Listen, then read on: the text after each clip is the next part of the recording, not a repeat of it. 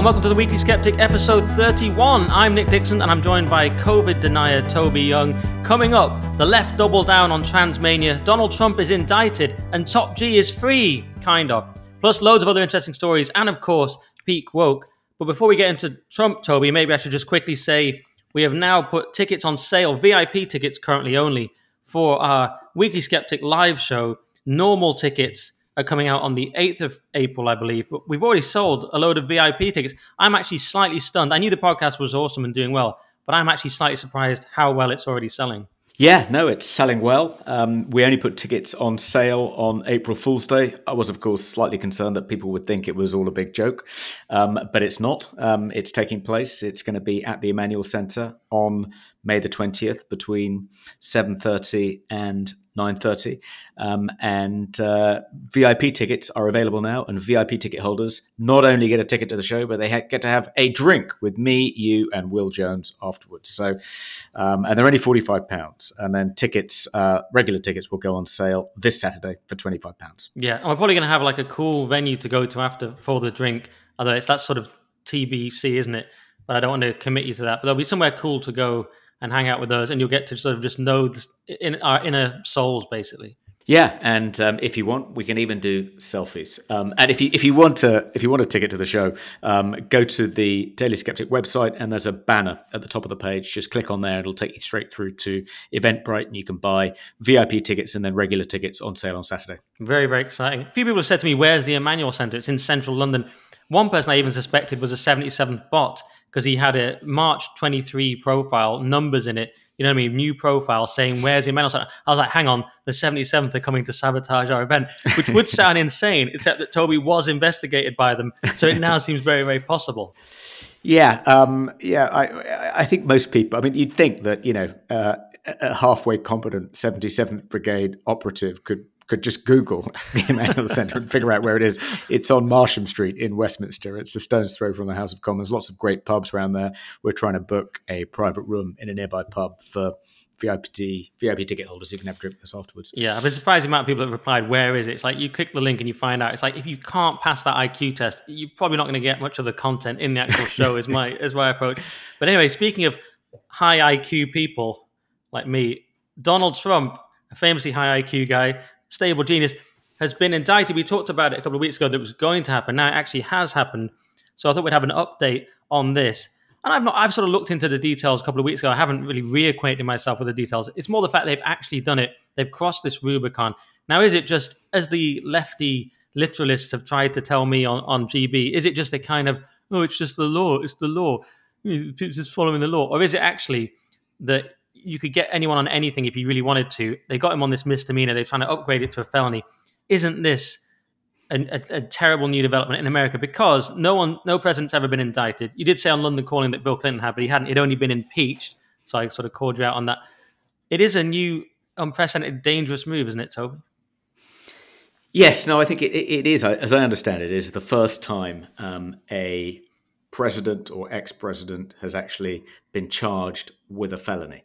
Um, so it is. Um, it is it is unprecedented, um, but I don't think um, it's likely to stand for very long. I think um, Trump Trump's legal team will try and get this dismissed summarily in the next few days, and I think they're likely to succeed. Um, normally, um, violations of campaign finance laws are never prosecuted as felonies. Um, so, I don't know if you remember, but um, last year, the Democratic National Committee and Hillary Clinton's campaign were fined for a similar violation. So, they'd obscured the reporting of payments to a former British spy and MI6 agent for producing a dossier that falsely alleged that Trump had compromat um, on him, or that the, the, the, Russians had compromat on Trump, and um, but instead of reporting that expense as dirt digging or scandal mongering, the Hillary campaign um, wrote it down as legal services, which is exactly what uh, Trump has written down his payoff to Stormy Daniels as, and that wasn't that wasn't prosecuted as a felony.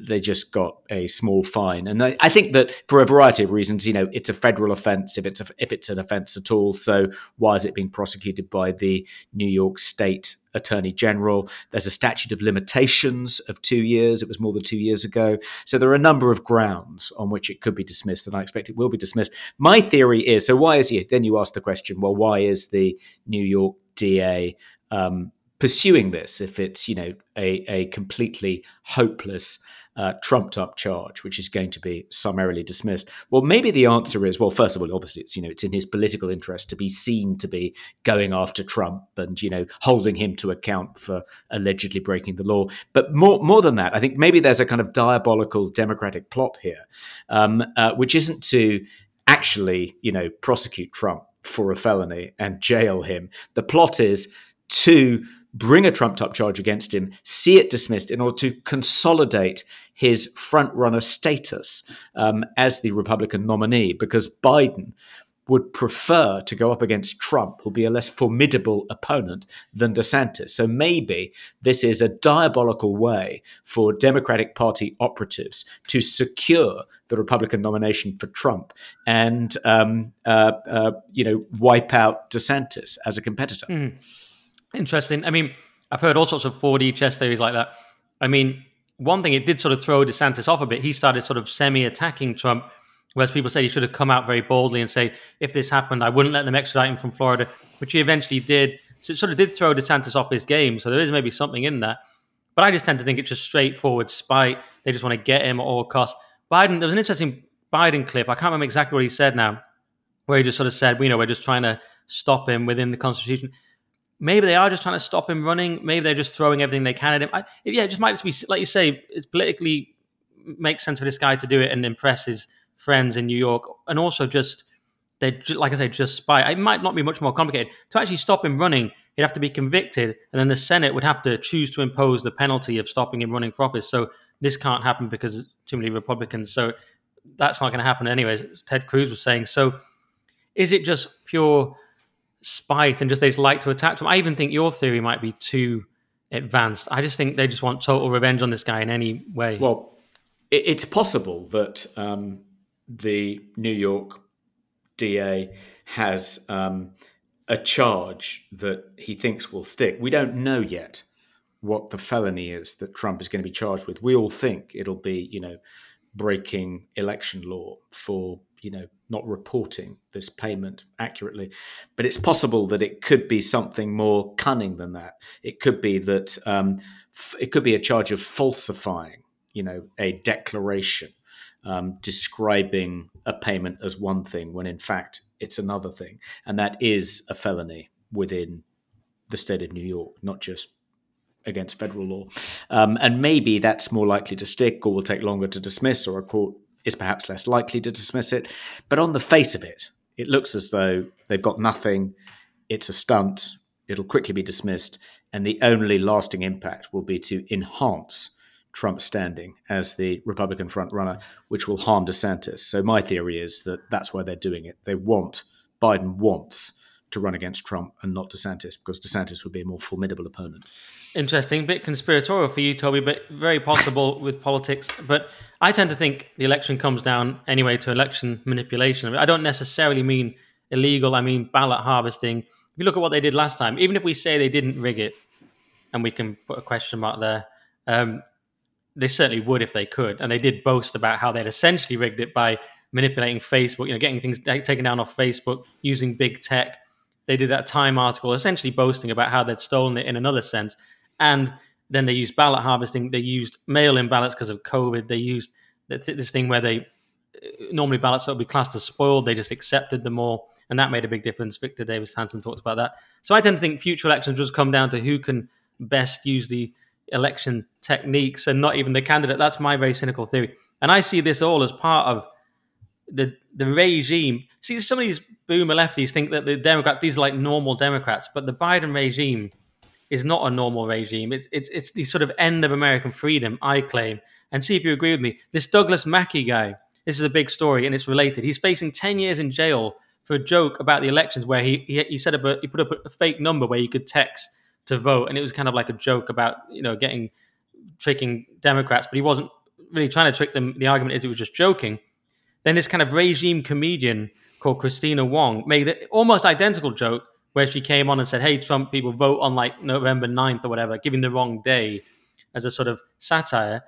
Now she's just been given a five hundred and fifty thousand dollar prize by some pointless, uh, you know, body. I tried to trace if they were like Democrat. They're obviously on that side. Whereas this other guy's facing a potential ten years in jail for almost exactly the same thing. And now we've just had the QAnon shaman released after the January 6th things taken a very long time. Baked Alaska, another guy that was released. So what, what we seem to have is a series of a revolving door now of people being arrested, prisoned, released. Trump's now arrested. Whereas if you're on the regime side, like this Kristina Wong person, you're just totally fine. You know, and if, as you mentioned before, nothing's going to happen to Democrats, but Trump will be indicted. Isn't this just this is what I think? Isn't the Biden regime, and it's not literally Biden, he's just an old man, but isn't this the end of fair play in America? And they they just want to totally crush their opponents by all means. Well, if that is their strategy um, to use lawfare more aggressively and in a in an unprincipled and unprecedented way um, uh, to persecute their political opponents, um, that's a pretty risky strategy because that can easily be thrown back in their faces. I mean, after Trump's indictment, it's um, I think likely now that Hunter Biden will be indicted by a Republican DA uh, somewhere. Um, and you know, once the once this ugly precedent has been set, um, I imagine the Democrats will suffer as much as the Republicans. So if that is, if it is a deliberate political calculation, it seems to me to be a miscalculation, not likely to be a very effective strategy. But that supposes, and you'll say I'm a bit Team James here, but that supposes that there's going to be a fair election where a Republican can get in and then punish Democrats. But the way the election looked so dodgy last time, do you think that'll even happen?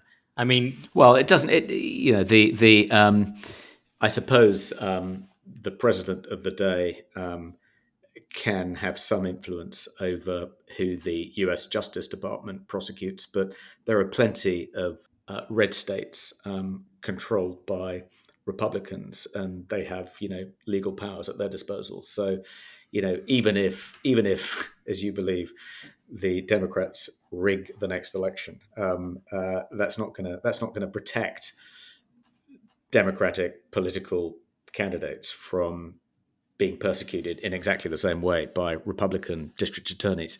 Uh, but I, I, I, don't think the next election is likely to be rigged, and I don't think that the last one was stolen. I'm sure there was skullduggery, but I think it was probably skullduggery on both sides, and you know it all evens out in the end.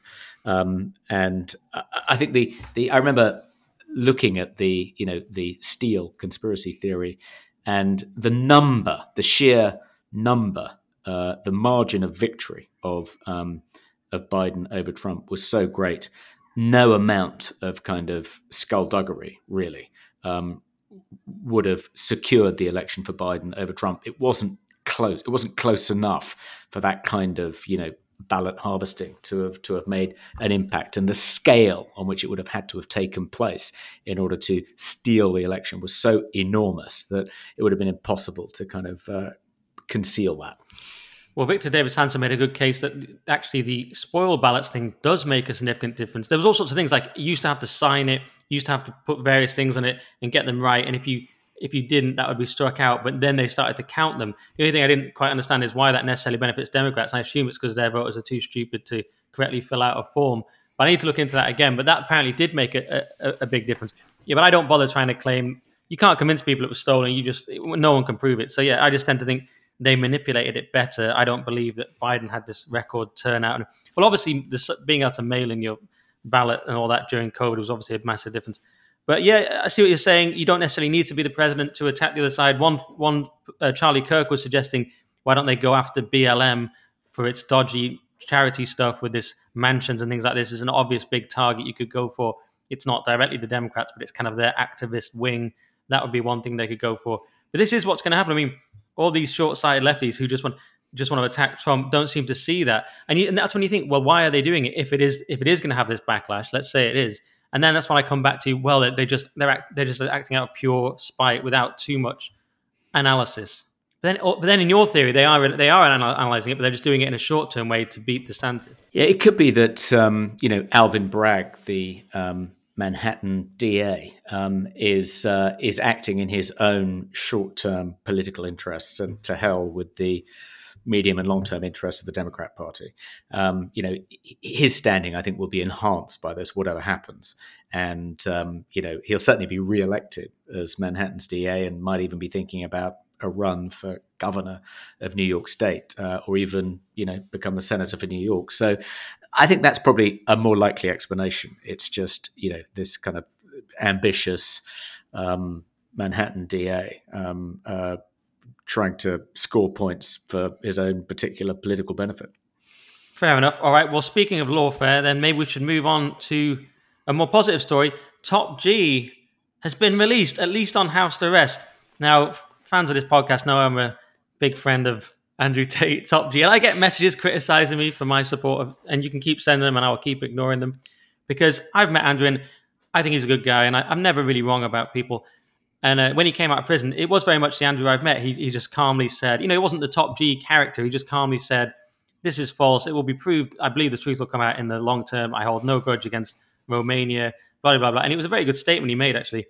And then he released a series of tweets and um, there was this sort of video that got like 500,000 views of him just pacing around, still really massive and like strong, but with a little bit of extra fat and with this massive beard, and obviously not as groomed as he normally is. And he looked kind of like incredibly cool, and kind of uh, like he even quote tweeted himself and put the final boss like it was a video game.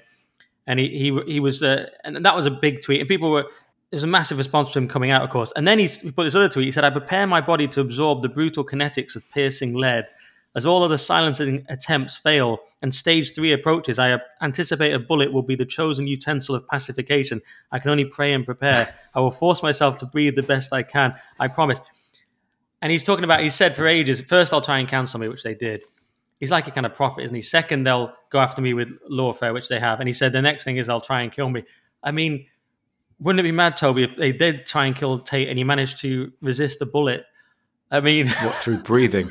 just to yeah, what is he? yoga fire. Um, it, it sounds like it sounds like you know when he talks about um, being in the matrix, um, he's not actually talking metaphorically. He literally thinks we are in the matrix, and if you kind of you can kind of think your way out of a bullet wound. well, he's definitely using that imagery. I don't think he literally thinks it because he's very smart, but he is using that imagery, and he is kind of self mythologizing, obviously to a large degree. That's sort of what he does.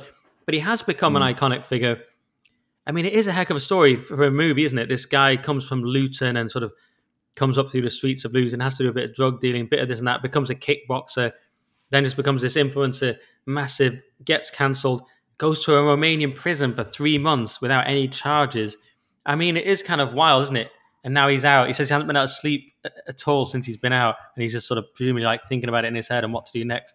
I mean, I don't know. What's I mean, your take? It's, it's, odd, isn't it? Because it, it, one interesting thing comparing him to kind of you know pop culture icons of yesteryear. You know, back in the Hollywood golden age, um, movie stars would you know, they'd change their names. They'd create these entirely fictional backstories about themselves. They wouldn't actually reveal, you know, that they were you know they had some kind of really Jewish sounding name, and um, and they were you know their mother was probably a prostitute in the back streets of Pittsburgh, and they'd come up the hard way by you know giving blowjobs to kind of fat middle aged movie producers. Yeah, all that would be concealed, and there would be some kind of rags to riches kind of. I was discovered in Schwab's on Hollywood Boulevard, and it was they it totally invent these backstories to kind of enhance their stardom. It was all part of the package. You can't do that that now because you know you can Google anyone, and um, all the facts about you are there to be discovered by anyone at the click of a mouse.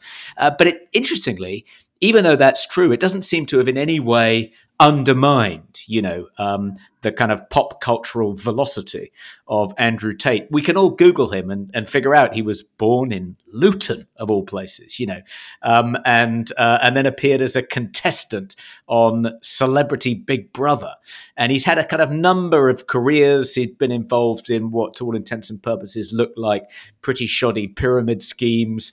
Um, he's been accused of all these horrendous crimes, admittedly accused, not convicted, um, but it doesn't seem to have, in some ways, uh, it doesn't to have undermined his kind of pop cultural status. If anything, you know, all these embarrassing facts have somehow enhanced it. Why, why, why is it that kind of being able to Google him and discover all these compromising things about him, why hasn't that in any way, or at least uh, maybe it has a little bit, but it, it doesn't seem to have undermined his cult status amongst you know adolescent males? I can give you the answer, Toby. Or indeed you. Part of it is because his real life story just is kind of like a mythological story and an or- a great origin story. I mean, here's a post he shared: Chess families strive to keep pressures of game in check, and it's a six-year-old Tate playing chess against his brother Tristan, and his dad withdrew him from the tournament. He said, "I beat the first two adults, then lost three in a row." I asked, "Will I be able to beat them at chess when I grow up?" He replied, "Son, once you're grown up, you'll be able to beat anyone at anything."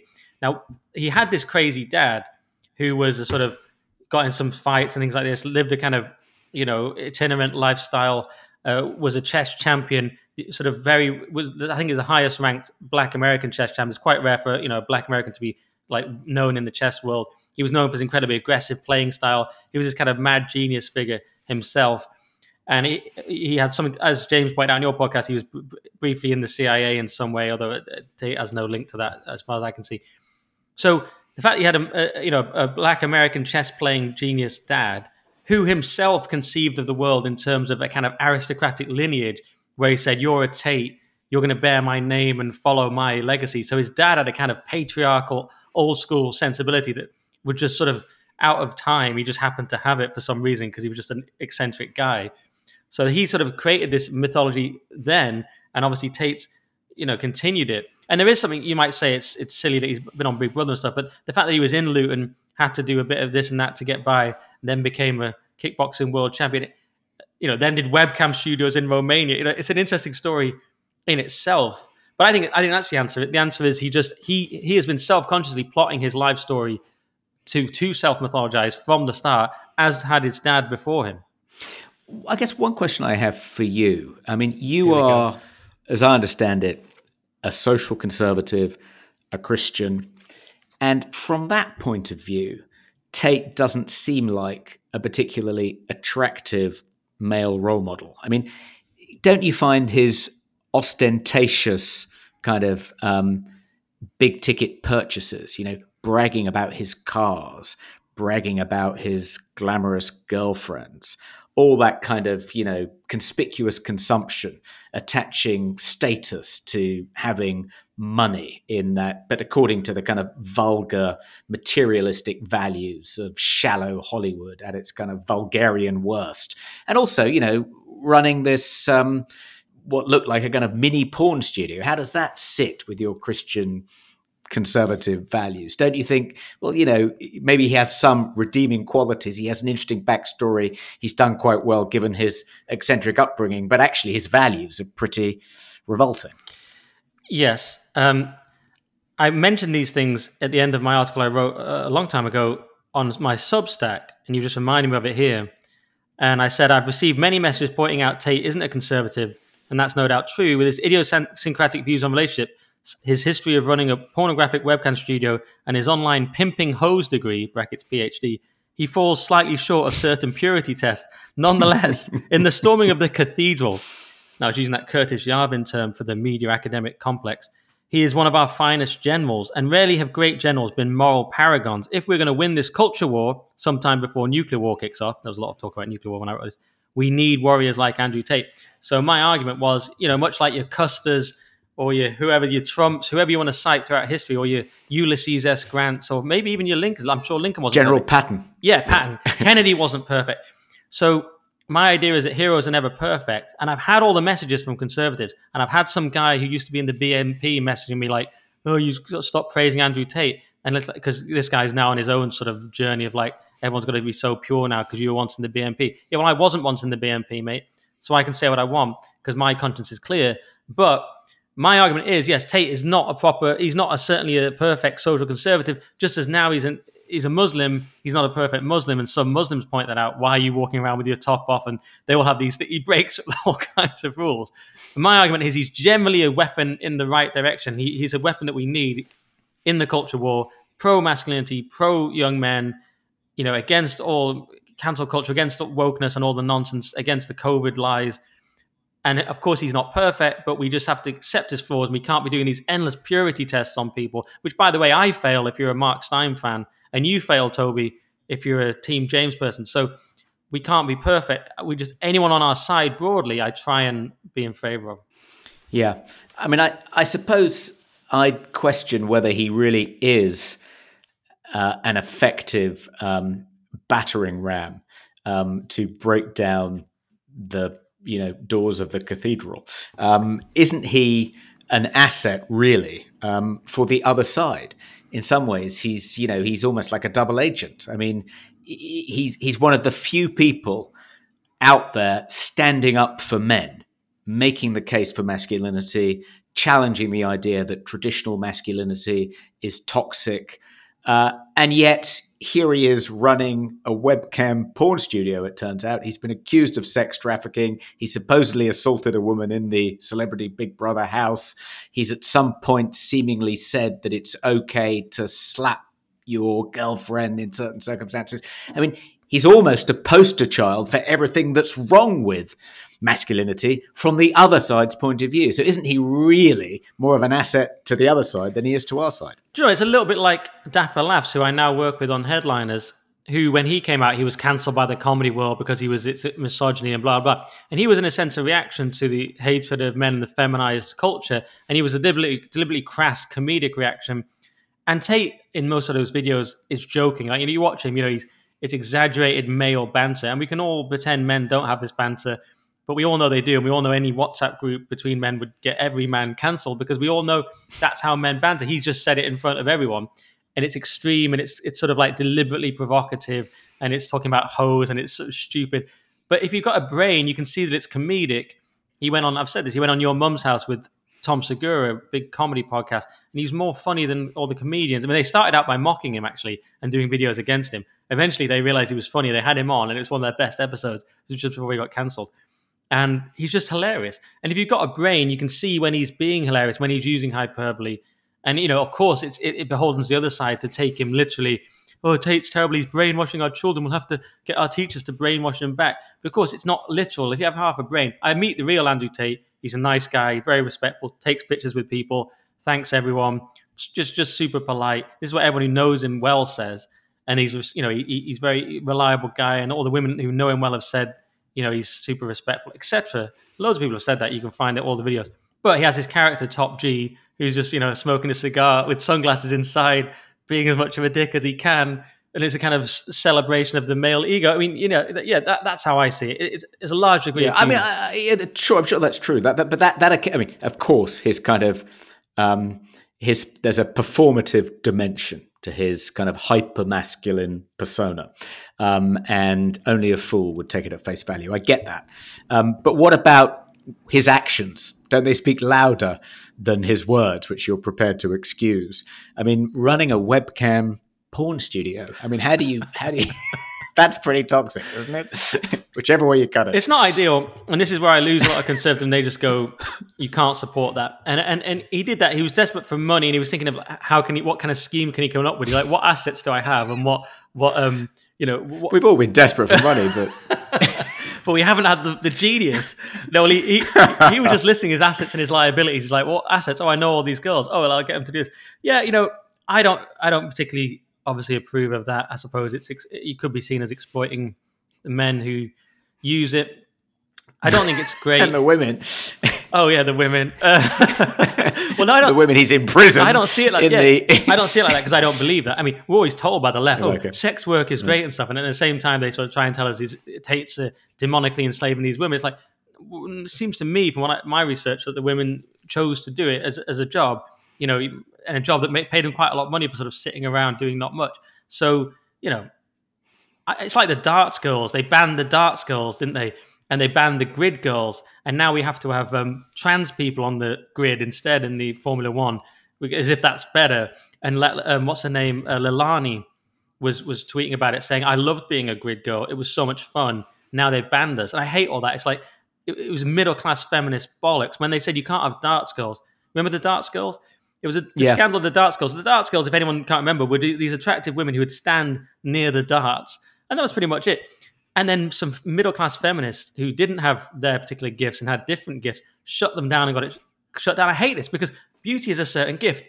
we're all given different talents. You know, I'm, I'm you know, smart and funny and, and good looking. I mean, it's, it's very rare. But these darts girls happen to be good looking women. And that's their gift, and that's what they cultivate. And you can improve your looks even more, and so on. And and that's and that's what they do. Then other women are more intellectual. Why should those women shut those other women down and say they're not allowed to do it because they think it's exploitative? But the women doing it don't think that. So what? So isn't it really misog? Isn't it actually a kind of anti-women thing to shut them down? So I think a similar thing about the uh, girls that choose to do this kind of work, even even if you don't particularly approve. Of it. Okay, I'm a feminist, right. basically, Toby.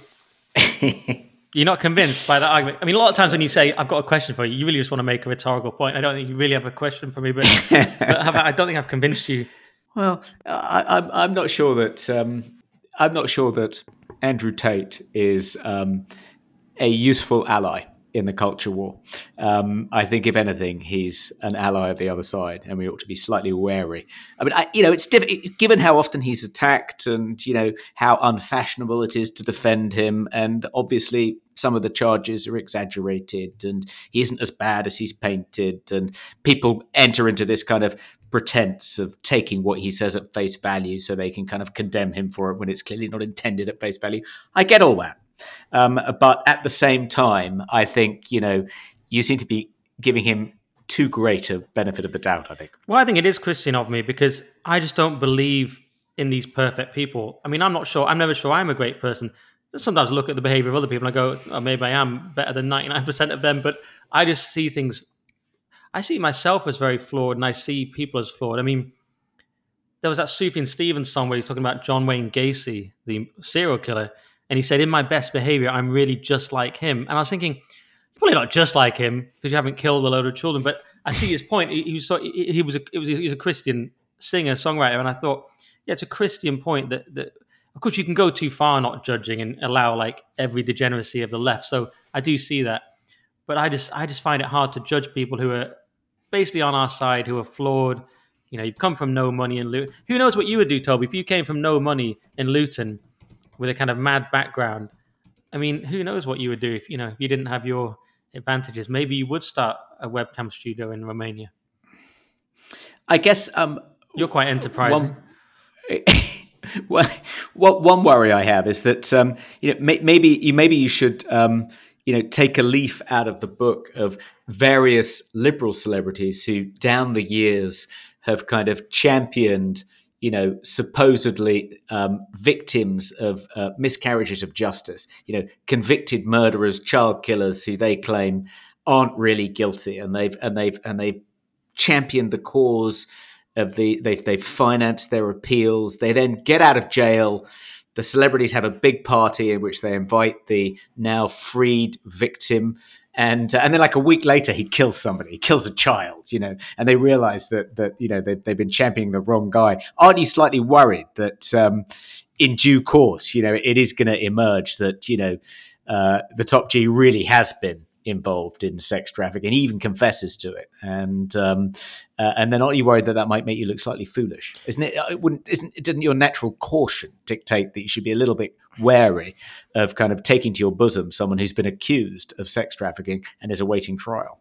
No, because I go with my gut instinct to my intuition, and it's never been wrong. I suppose the, the, there's an outside chance it could be with Tate, just because I don't personally know him well enough. But I've watched his content for years. I have met him and I I just tend to go with my gut on it.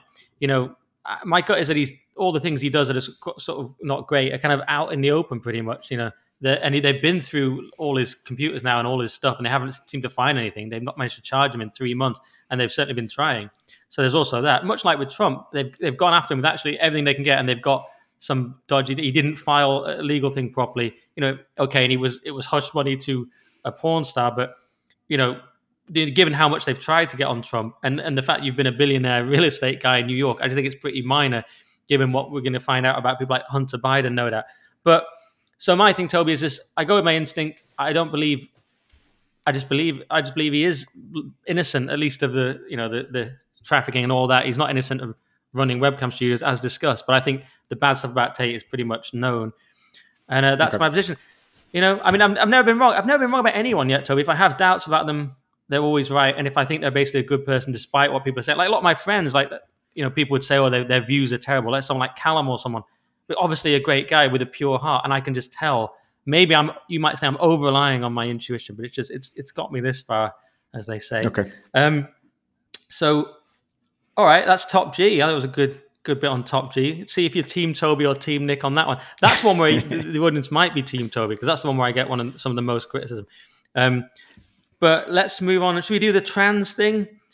But, but yep. we always like to do a bit of trans stuff, and um, this trans madness has just has just got out of hand following the Nashville shooting. We covered the shooting last week, but since then we've had the media response to it, and there were some really disgusting responses from the mainstream media, from NBC and from Reuters. I'm just going to look because I've got some of them in front of me. I need a better system for collating all my tweets together. But Reuters said uh, a former Christian student was a really w- strange way they described it. They were desperate to kind of avoid describing it as a trans killer. So they said a former Christian school student student shoots, you know, kills six people. I can't find the exact quote. NBC had a similar thing. Here we go. Here we go. So Reuters said former Christian school student kills three children, three staff in Nashville shooting. And I said it sounds like another austere religious scholar. You know, when they describe Baghdadi, this Islamic terrorist, as an austere religious scholar. I think that was New York Times or Washington Post, one of them. And they've managed to, you know, frame it as a former Christian school student. What you mean as a trans person killing Christians. NBC News. Fear pervades Tennessee's trans community amid focus on Nashville shooters' gender identity. We were already fearing our, for our lives. Now it's even worse. And I wrote, just in case you thought the dead children were the real victims, they've managed to make trans people the victims. Daily Mail US, Nashville mass school shooter was rejected by her Christian parents. Oh, it's the Christian parents' fault. I see. Then the White House press secretary, Karine, whatever she's called, idiot woman, said uh, trans people are under attack right now. She said that three days after a trans person murdered three children and three adults. Just think about that. And it was there was so many disgusting things. Katie Hobbs's press secretary posted a meme about saying like something about this is what we do to transphobes with a person with guns, and she resigned after that. Karlee Provenza of Wyoming, Democrat state representative, posted a similar meme with a trans type meme with someone with a gun. As far as I know, she's still in place. And so it's been absolutely disgusting. David Pakman had this disgusting response, which we could discuss how that's how I think that's different from what Alex Jones did, but even though what he did wasn't great. But he said very surprising there'd be a mass shooting at a Christian school, given that lack of prayer is often blamed for these horrible events. Is it possible they weren't praying enough or correctly, despite being a Christian school? Absolutely disgusting tweet. Even he, being on the left, lost some advertisers. And he wrote, All right, too many anti Semitic attacks and threats on my family. I've deleted the tweet. Claimed anti Semitism when people didn't like his disgusting tweet. And um, just as I'll stop talking in a minute, Toby, but there was also the Trans Day of Vengeance that was planned before the shooting, this was planned by the Trans Radical Activist Network. That got cancelled for this being obviously obscenely controversial and disgusting. And then there was the Trans Day of Visibility, which was a kind of sort of sanitized version of that that the White House, I think, had something to say about. What did you make of all this, Toby? Yeah, no, that that's what I wanted to focus on. The um, on the Transgender Day of Visibility um, which which wasn't cancelled um, in the wake of the school shooting.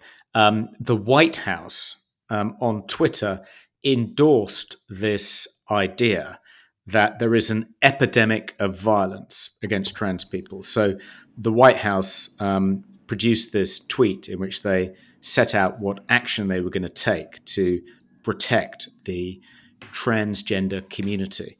And one of the bullet points was coordinated interagency action to address the epidemic of violence against trans people.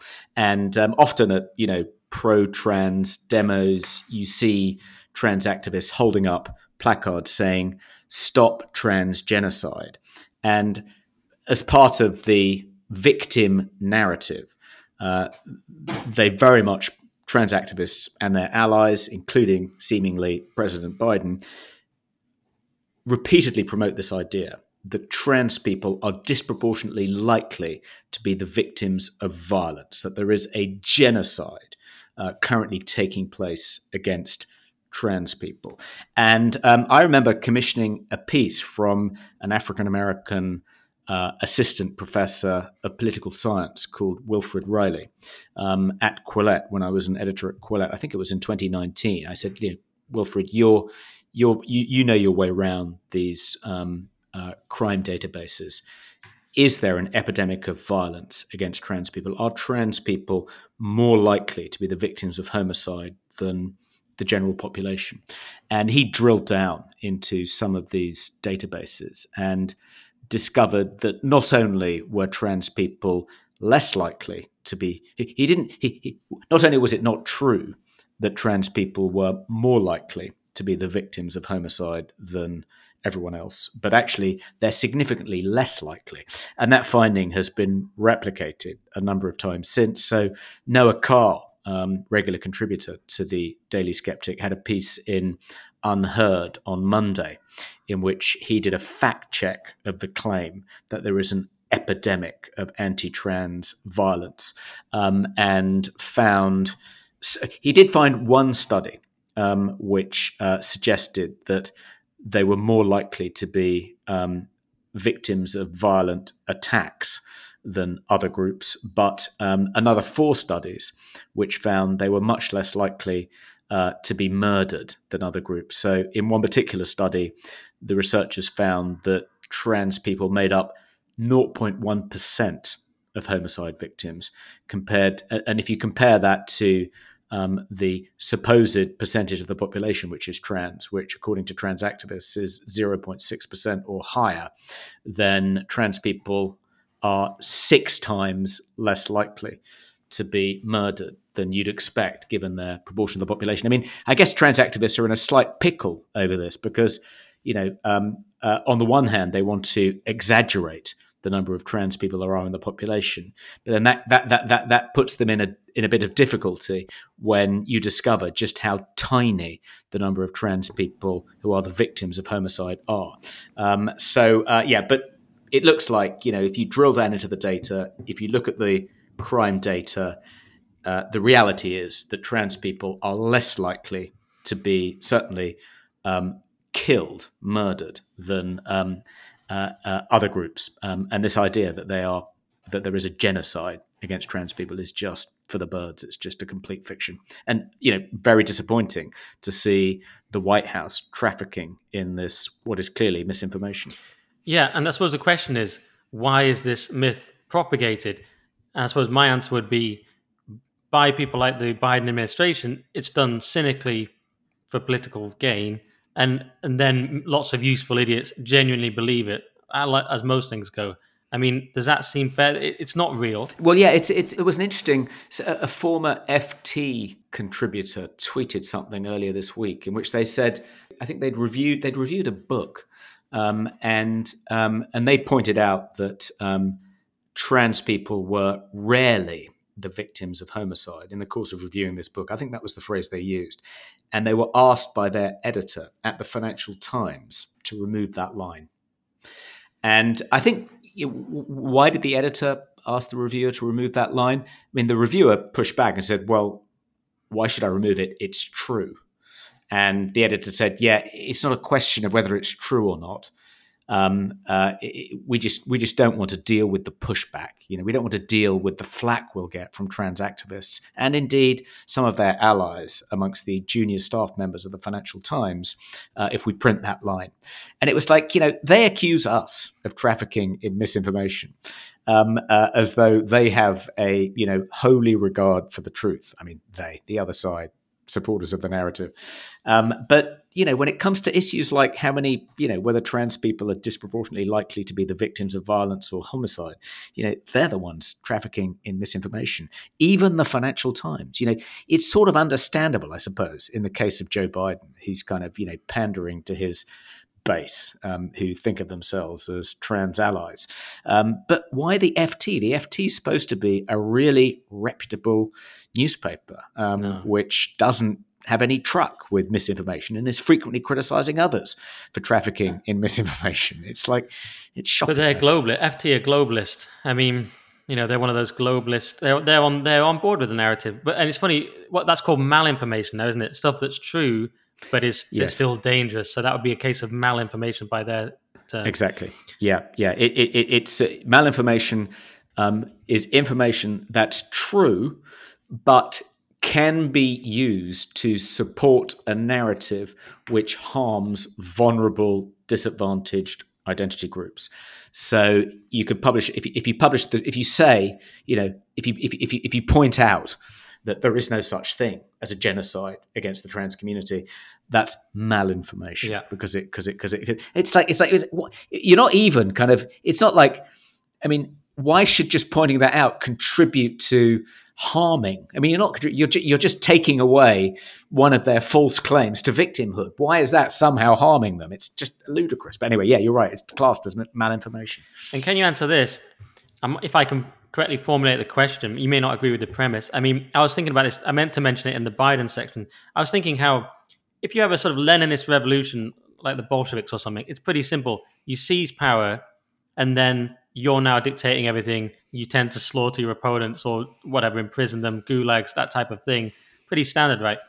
But what's happened with the Democrats is that it's this it's it, it's not a new it's not a revolution, but it's the neolibs of old that people who I work with on GB seem to think some people seem to think the Democrats still are. You speak to sort of normal people, they seem to like vaguely imagine they're still the neoliberal Democrats they knew, who are a bit more benign and maybe seem to care a bit about free speech or something. What we now have is this radical left Democrats who are woke, basically. So what's interesting though is they're the same people. Joe Biden's still there, but now he has to have Dylan Mulvaney in the White House and he has to buy into all that. So my question, is Toby, is that wh- where does the who is being disingenuous and what is the tactic? My interpretation is this: the Democrats have gone radical, even though it's the same people, and they've realized it, it, it gives them some political advantage to push all this garbage that they know is garbage, but the useful idiots who are going around chanting protect trans kids or something, whatever, just chanting like inane garbage, obviously brainwashed idiots. But it, but and, and it, but it's useful for the regime. It's useful for them to have Antifa. It's useful for them to have Black Lives Matter. People like Hillary Clinton are too smart to actually believe this stuff. Even Biden, much too shrewd operator, maybe a bit past it now. What is going on there? Because it's it's like a revolution has taken place, a cultural revolution, mm. but actually it's the same people in place at the top, and you know, and they've just sort of allowing or, or benefiting from this. Yeah, well, I, I think the the conspiracy theory that maintains the woke cult is being promoted by the um, neoliberal global capitalist elite for self-interested reasons. I think goes like this: they they they were threatened by the various protests um, in the kind of 2010s um, the St. Paul's protests, the protests in Wall Street, which identified and targeted the 1% and seemed to be campaigning for old fashioned equality. Um, that, that they found quite threatening. Um, that, that, that, uh, that, that, that they wanted to try and do their best to diffuse. Um, uh, so instead, they promoted this idea that instead of targeting the richest 1%, and demanding, you know, a smaller differential between the highest paid and lowest paid workers in these multinational billion dollar companies. It would be much easier for them to accommodate a protest movement that didn't demand the most highly paid people cut their salaries or the poorest people be paid any more, but just demanded that a few people of color and women and gays be promoted to the board. They could accommodate that without really giving up any of their privileges. It was a much easier form of radicalism to absorb. And, you know, of course, when they embrace kind of identity politics in their advertising campaigns, whether it's Budweiser sticking Dylan Mulvaney, uh, whether it's um, uh, Gillette um, talking about toxic males, whatever nonsense it is. Um, the reason they embrace these woke advertising campaigns and seem to be pandering to these activist groups, actually, they know secretly that that really antagonizes the kind of white working class indigenous populations in America and elsewhere and makes them more likely to vote Republican. And that actually helps them because Republican Republicans in office are much less likely to regulate their companies and less likely to raise taxes. So actually, it's in their diabolical four dimensional chess interests to support woke identity politics because they don't want to see you know, um, real radicals, real egalitarians, real socialists get in, regulate them, raise taxes, force them to give up some of their privileges. So it's all part of their diabolical plan to maintain their extraordinary privileged 1% status. I think that's the conspiracy theory linking neoliberalism to the woke agenda. I was going to say, why is it a conspiracy? Until the very end, you just described the obvious truth. But when you then said to get Republicans in, that's the only part that seemed like a conspiracy yeah. theory to me. The rest just seems to be absolutely true. I mean, yes, you're right. Uh, uh, Post 2008, Occupy Wall Street scared them. Trump scared them. Brexit scared them. Brazil. I've seen Gates talk about this, Bill Gates. I wish I had the exact thing, but he basically admitted there's these threats from nationalism around the world, and we've got to like respond. So they're threatened by nationalism. They're threatened by, like you say, the danger they'll be sort of usurped, and the liberal agenda will be usurped. Yes, perhaps by socialists and perhaps by Occupy, but also by nationalism, the right wing nationalism movement uh, that also emerged, the Bannon, the Bannon Trump thing, the Orbans, whoever it is around the around the world. That, that's what they seem to be afraid of. So you're right, and and therefore it's very easy to have this faux activism. And it reminds me of I've just watched a, a Disney shareholder meeting that was live streamed. I've just watched some clips from it. A bit late to be included probably in this show, but they're all complaining about why we're following this woke agenda and losing money. But one of them says also, you've been cozying up to communist China. You you've been uh, uh, appeasing them with some of the things we've done, yet they're doing genocides, etc., human rights abuses. So it's far easier to have Dylan Mulvaney in your campaign than it is to stand up to China. So yeah, mm. so I mean, I suppose we're not saying anything new there, but I suppose that that is what it is. It's it's an, it's an attempt to protect themselves by paying lip service to radical ideology that actually isn't radical. Mm. It's just sort of fake. Yeah, and I, I, think I think there's a there's another dimension to it too, which is that um, if you think of the uh, populist revolts that resulted in Brexit, Trump winning the presidential election, various far right parties doing well in Poland and Hungary and elsewhere. Um, it was partly a response to the failure of the global liberal elite, their failure uh, in 2007 08 during the global credit crunch, and their failure in you know the war on terror two kind of colossal acts of mismanagement and incompetence. And the global elite, the technocratic managerial class, their claim to legitimacy is that they're competent. They're experts. They're more intelligent and better educated than us. They are the people we should appoint and trust to be stewards of our welfare because they're just smart and they know things we don't. And yet, here they were screwing up, shitting the bed on a colossal scale, making everyone's lives worse, um, endangering global security, and so on and so forth. So they were desperately searching, particularly after the populist revolts of 2016, for some other source of authority. You know, we're busted when it comes to expertise, intelligence. What else can we come up with? I know moral superiority. So you can. Tr- we should be the stewards.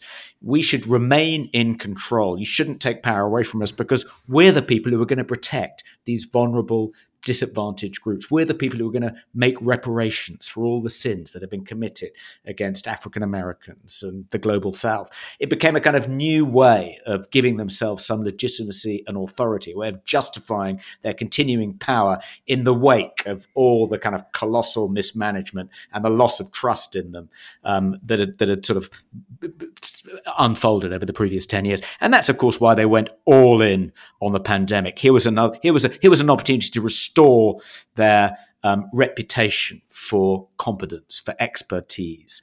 Um, you know, we know how to deal with a crisis like this. You know, trust us.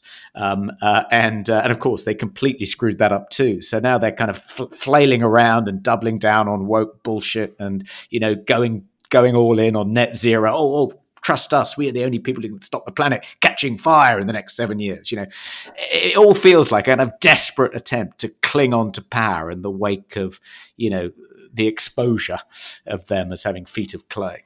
Very interesting. All right, I thought that was a great summary. Okay, so grooming gangs are back in the news. The grooming gang scandal in the UK is back because Rishi Sunak has said he's not going to let political correctness stop him dealing with this problem. And Suella Braverman has said the same thing in sort of typically slightly more bold terms. Now, the whole liberal media is having a meltdown on Twitter saying it's somehow racist. There's been some incredible examples of this. This Adil Ray guy, who seems to just pop up saying awful stuff all the time, he was calling it racist for even being suggested. He cited Colin Brazier on the radio as saying something racist. Then Carl Benjamin basically completely dismantled him on Twitter, saying, Well, are you saying this is wrong? And Adil goes, Of course he's wrong. It's bigoted. It's racism. Then Carl goes, You'll have to forgive me because it seems you're saying that clans in Pakistan have m- modern Western attitudes towards women, which is difficult to believe. And then people were citing, you know, Pakistan's one of the most dangerous countries for women in the world with, with various statistics. And it was fascinating. Ray ended up backing down and saying, let's stick together to tackle abuse. I mean, someone said it's ranked 167th out of 170 for women's health. It's the sixth most dangerous country for women in regards to domestic violence. He suddenly said, yes, it's there's modern it's human rights problems, but Britain has those as well. Let's stand together to present, prevent it. And it's very rare that a wokist kind of backs down and says, let's stand together. That's when you know they've really lost the argument. And and you pointed out just before we went on air this absurd example from Diane Abbott. Disgraceful Tories are going on about Pakistani grooming gangs. Home Office research shows majority of ch- child abusers are white. Nothing else to say. Tories are playing the race card. And I said, Diane complaining about the race card. Does she think April Fool's is the next working day because she posted it on the Monday after April Fool's? And it's just like beggars belief, really. Because we anyone who knows Diane Abbott knows that's pretty much all she does. And even Nick Timothy said, even I'm surprised how quickly the left has reverted to type over the grooming gangs. And basically, grooming gang scandal was blocked and ignored. We know famously because of political correctness and sensitivities about race. It comes up again. Rishi Sunak says, "We're not going to let that stop us." What do the, what do the lefties do? They all say, "Stop being racist." Yeah, it feels like um, a trap that um, Rishi and his team set for the Labour Party, and a trap that they've just kind of blindly walked into. At least Diane Abbott has. I don't think Keir Starmer's weighed in on this yet. But uh, yeah, extraordinary. You would have thought that anyone with an ounce of political sense would have um, applauded Rishi Sunak for saying he's finally going to clamp down on what is a festering problem in some of our cities, particularly in the north of England. Um, but instead, they're accusing him and Suella Braverman of playing the race card. I mean, it is absolutely extraordinary. But I suppose you know a, a better a better response, you know, if you're if you're in the opposition and hoping to win the next election, would be to say, yeah, absolutely. But why is it taking you 13 years to set up a task force to deal with this problem? You know, um, uh, where have you been? Um, we did you, this this this has been a you know, this problem was exposed at least 10 years ago. And finally, you're getting around to doing something about it. Um, that would be my response if I was leader of the opposition. Yeah. What do you make of Sunak actually tackling this? I mean, as you say, too late. But the more red pilled or black pilled listeners will say, of course, nothing. He's not going to do anything. He's as bad as the rest of them. And certainly, I'm pretty disillusioned and would never vote Tory. But all that considered, Sunak is actually trying to do some things. Obviously, he tried to do that Brexit deal. He did do that Brexit deal.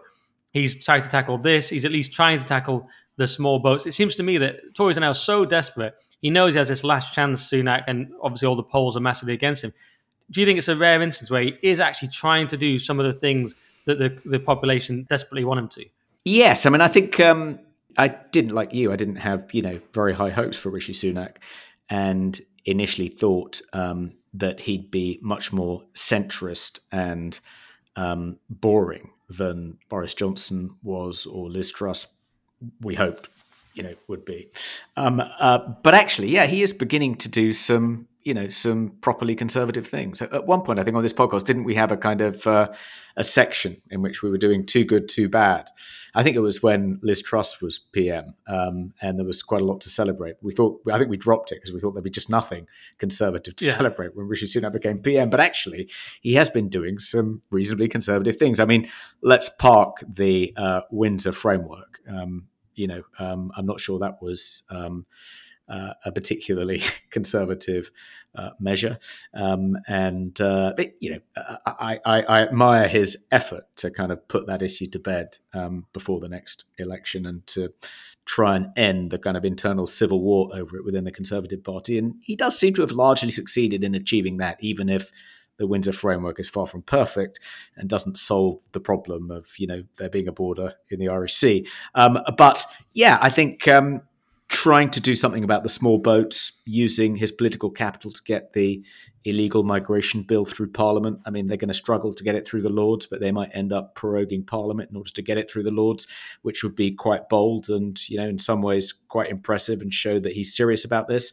And, you know, we've had this small boats problem for a long time, and previous prime ministers, supposedly more conservative than him, haven't really done anything about it. So, let's roll the dice. Let's see if this actually works. And, you know, he can overcome any attempts to obstruct the deportation of people arriving on small boats by the European court. Um, and, uh, and now, you know, seemingly wanting to do something about grooming gangs. I mean, it's, um, you know, the jury's out and he may not succeed. And as you say, it may all be talk. But if he's going to win the next general election, which is a pretty tall order, I think he's going to have to be able to point to some successes and, you know, particularly to kind of hold on to those red wall seats. And so he needs to be able to point to a success when it comes to the small boats, a success when it comes to stopping and jailing some of these grooming gangs. And so maybe he's serious about it. Now, it's also, I think, it, it's quite encouraging from another point of view too, which is um, one thing we're going to talk about, I think we can talk about it now, is the worker protection bill, this um, uh, private members bill that's been um, tabled by two Liberal Democrat, uh, uh, one in the House of Lords and one in the House of Commons. Wera Hobhouse. I think you've got something to say about her in a minute. Um, but um, it's going to turbocharge the Equality Act. I mean, the Equality Act, I think, was probably the worst piece of legislation brought in by the last Labour government. And it was like a, a time bomb left beneath their conservative successors. And um, it essentially really limited the room for maneuver uh, of those successors, um, constrained them, um, uh, essentially imposed a kind of left wing um, uh, ideology within workplaces up and down the country. Uh, but the worker protection bill is going to make that 10 times worse. It's going to turbo boost. It's going to put the Equality Act on steroids. It's essentially going to extend employer liability uh, to third party harassment. At the moment, if you're an employer, you're only liable for harassment if it's employee on employee harassment. So the reason, you know, employees are forced to do unconscious bias training, anti racism training, the reason words and phrases are banned in workplaces across the country is because employers are expected to take all reasonable steps to protect their employees from being harassed by other employees. So you have this kind of awful compliance culture in workplaces now, and you know, massive boon for the diversity sector. Um, but um, what this bill will do will be to extend that liability to third parties. So now, if an employee is harassed by a customer they come into contact with in the course of doing their job, they'll be able to sue their employers. So that means, you know, a barmaid will be able to sue a publican if she overhears um, two customers telling a saucy joke in a pub. It'll mean that um, hotel staff will be able to sue their employers if um, uh, a feminist walks in wearing a t shirt saying, um, uh, woman equals adult human female. Um, a partially sighted steward at a football ground will be able to sue the football club if he overhears a fan saying to the linesman, Are you blind? Because he'll claim that you know that's that's a form of harassment. Doesn't matter if it's not directed at him. If he overhears it and it relates to a protected characteristic, in his case, his disability, he'll be able to sue his employer. So the compliance culture, that culture of conformity, of of, of horrid rule following that has ruined, has toxified workplaces uh, across the country will now be extended to pubs, to restaurants, to bars, to football grounds, to hotels, as a result of this bill, which the the Conservative government is seemingly foursquare behind. Um, so we need to kill this bill as best we can, and the Free Speech Union is working on that. Um, but it gives me hope to see Rishi kind of um, go all in on these kind of anti woke policy initiatives because it makes it harder for him to, at the same time, support the worker protection bill. So, yeah, I, have so far I think um, Rishi's exceeded expectations for me. Okay, well, I'll give my take on both. Yeah, we had a section called pros and cons. Didn't work because the Tories then decided to just completely destroy their party. But you're saying maybe we could bring it back. Rishi, my impression is you, I don't see him much. I don't feel like he's the prime minister. I don't really see him. He's not like as present as someone like Boris Johnson. Boris Johnson was ever present, except for his frequent holidays, where even those became massive topics. Whereas Rishi, I, I feel it's just my loose impression. I don't really see him much but that he is actually trying to work and actually, I'm sure he's a very hard worker and actually get these things done. Doesn't mean I'm going to suddenly have faith in the Tories again, obviously, and the country's still basically finished, but he is trying to do some stuff. But as you say, they've got this worker protection bill, which bizarrely, it seems to have been waved through and kind of mm, it, it, just sort of got through. No one was in Parliament those days, or you know there was various sort of technical reasons why it was allowed to slide through, according to the Telegraph thing I was reading. But yeah, like you say, it comes from Wera Hobhouse, and I was going to say she should be called Wear a Bit Dumb because she's this Lib Dem who, along with Lady Burt, another Lib Dem, has, uh, has, has put forward this bill. And Hobhouse told the Telegraph one person's banter is another person's harassment, which is already kind of awful. And she says, My bill aims to create workplaces where employers ensure that their employees get a proper hearing if they feel they are being harassed rather than being ignored or dismissed. This bill is not about stopping respectful discussion of controversial issues.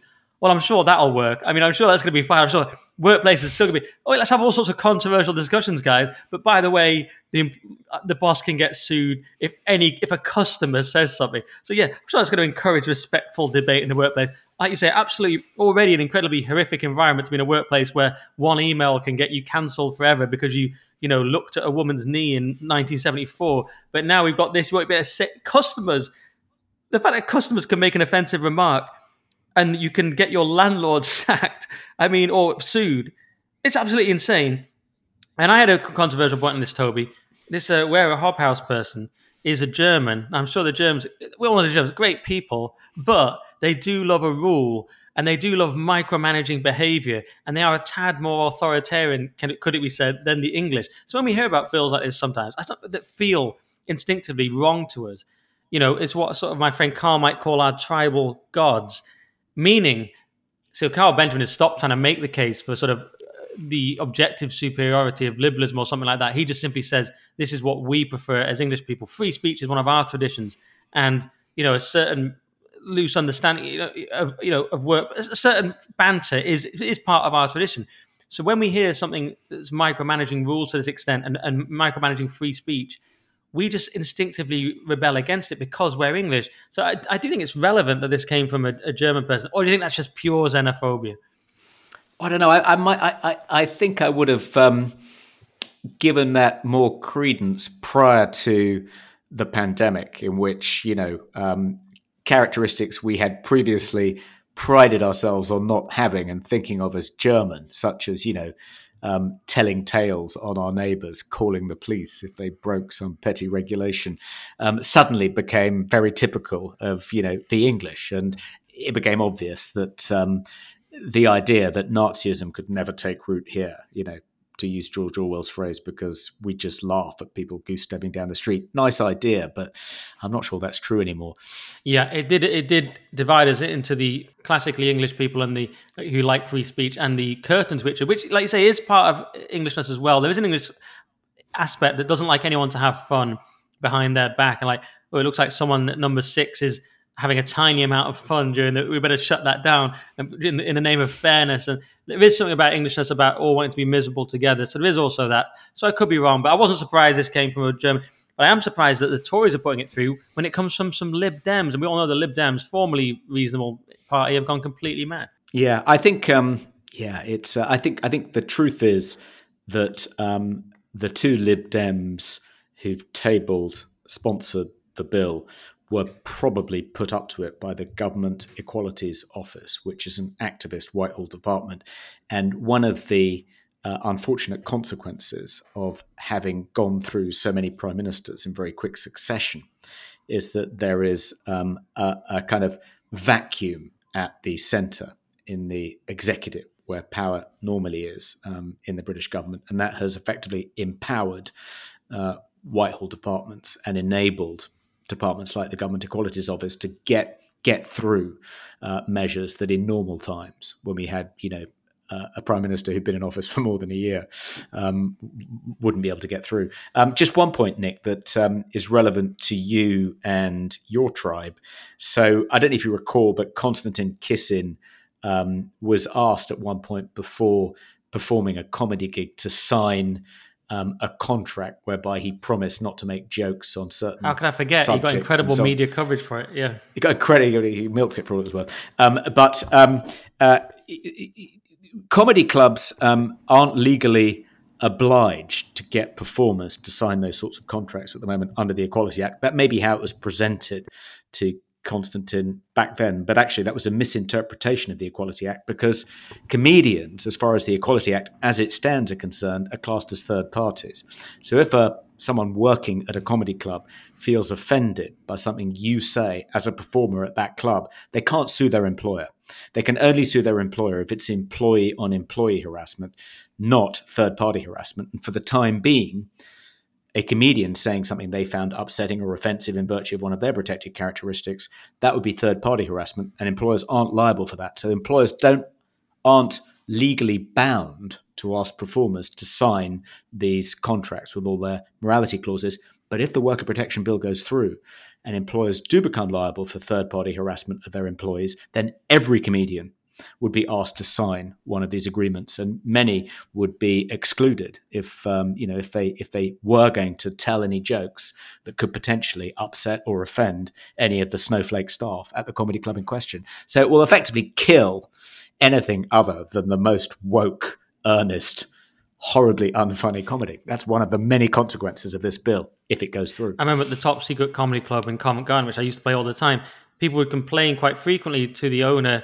A comedian had said something, and he just used to sort of tell them to get lost, basically. And he even had a routine because he'd sometimes be the MC where it'd say, "Yeah, you can just uh, email the manager," like, uh, uh, because they'd sometimes be offended about something he'd said, and he'd say, "Yeah, email the manager," which was him. And he had this whole routine about how he, they could email anyone. It always ended in him. He, he basically didn't care. But surely in this new bill, they could they could come to the manager and say the comedian said this, and and he could be threatened. But also they could say like another person sitting next to them offended them. Couldn't they say, Toby, that the, the people around them laughing at something they found offensive offended them and try and get the owner sued. Yeah, they might. They might. They, yeah, they, I think they could. They could probably, you know, if if they were, you know, um, trans. Let's say a trans person is working at the O2, and Chris Rock and Dave Chappelle are on the bill, and they tell some quote unquote transphobic jokes, um, uh, and the audience kind of laughs it up. Yeah, they could claim that effectively the um, the third parties uh, at that club have created a hostile environment um, in virtue of their protected characteristic. They didn't feel welcome. They didn't feel valued as trans people. They felt that the crowd and the comedian was hostile to them, and they could sue their employer for not taking all reasonable steps. That's the legal phrase to protect them from that kind of harassment. Mad. And I think this Hobhouse person, I did a quick bit of research on her, and I believe she was trying to put through various kind of anti-harassment things going back since to about 2005 or something. It seemed like she just had a long history of this. And she originally was a conservative, bizarrely, but she had she she tried to put through something quite similar a long time ago, just you know around sort of harassment. So she's kind of obsessed with like the idea that all sort of chat is is harassment basically. It's a very dangerous uh, way of thinking. Well, Go on. Interesting. You should you, you, should you should say something similar. I mean, when the Equality Act was originally passed,